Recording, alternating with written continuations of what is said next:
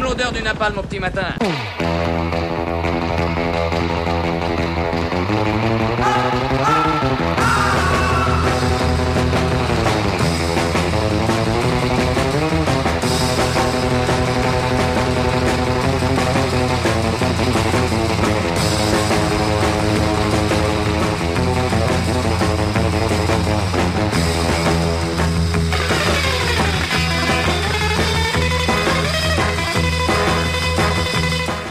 Dire que l'immigration n'est pas une chance pour la France est depuis longtemps, on le sait, un doux euphémisme. Les fractures anthropologiques, culturelles, sociales et ethniques qu'elle engendre au sein de la population française, vous les connaissez, vous les éprouvez quotidiennement tout autant que moi. L'hystérie qu'elle génère chez ces ardents défenseurs, ces zélotes du vivre ensemble et du France terre d'asile, vous la subissez tout comme moi.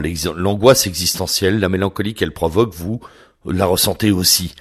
Et la propagande illusionniste, verticalité pédante oligarchique, vous aussi vous la vomissez. L'effritement, l'aliénation, l'atrophie de notre langue, de sa beauté et de sa finesse, vous aussi vous la vivez douloureusement. Et la colère que vous cause la prolifération de collabos de tout poil, conscients ou non, mais tous bien pensants et sûrs de représenter le bien majuscule, vous envahit tout autant que moi. Mais il est un effet moins décrié et pourtant tout aussi destructeur qu'engendre le phénomène migratoire de masse, c'est qu'il rend idiot oui, plus crûment exprimé, l'immigration rend con. J'en veux pour preuve la très récente affaire Ménel.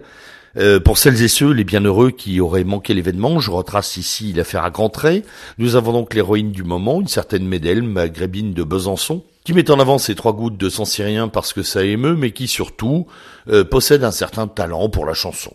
Talent qui lui vaut d'être qualifié à l'émission euh, télévisée de Radio Crochet The Voice. À ce moment du feuilleton, personne ne se questionne outre mesure sur le foulard version euh, Hollywood années 30 qui couvre astucieusement ses cheveux, mais tout le monde s'émoustille du joli bleu de ses yeux qui la rend finalement assez occidentalo-compatible. Le produit Menel est donc bien en place pour nous vendre la énième version d'un islam discrètement sensuel sur fond de chansons sirupeuses. Oui mais voilà, patatras. Quelqu'un, on ne saura jamais qui, déterre des tweets dits complotistes de la jeune Divette, Tweet euh, écrit pendant ou juste après les attentats de Nice. Ces tweets sont porteurs de doutes concernant les causes réelles et les commanditaires possiblement cachés de ces actes effroyables. Second crime, elle partagerait, partageait régulièrement des publications de l'islamologue propagandiste et probable futur doublure de DSK, Tariq Ramadan. C'est plus qu'il n'en fallait à la droite, réac et à l'extrême droite la plus pavlovienne du monde pour se lancer dans une campagne effrénée contre la jeune voix de The Voice. Au terme de plusieurs jours de polémique, la dite Ménel jette l'éponge et renonce publiquement à poursuivre la compétition télévisée. Montjoie Saint-Denis, victoire, on vient de boucler la dixième croisade. C'est toute la droitosphère, la réacosphère et la fachosphère qui tressaillent dans un orgasme collectif tout aussi incongru que vulgaire. Oui, incongru, vulgaire, idiot en fait. Je sais cela ne va pas plaire à tout le monde, mais cette prétendue victoire n'est en fait que la démonstration d'un abêtissement réactif de toute une famille de pensées. Parce que d'abord, ce n'est pas une victoire, mais tout au plus un petit coup via les réseaux virtuels qui ont pour, euh, d'ailleurs pour principal rôle de créer ce type d'illusion. Quand le flux remplace la réalité du combat, un micro-événement de la société du spectacle devient une victoire. Ensuite, parce que la droiture devrait nous engager à défendre des principe, pas combattre des personnes. La liberté d'expression ne se monnaie pas, elle est totale ou elle n'existe pas. Des propos dubitatifs sur les attentats, leurs commanditaires et leurs causes réelles ou supposées, nous en avons tous tenu.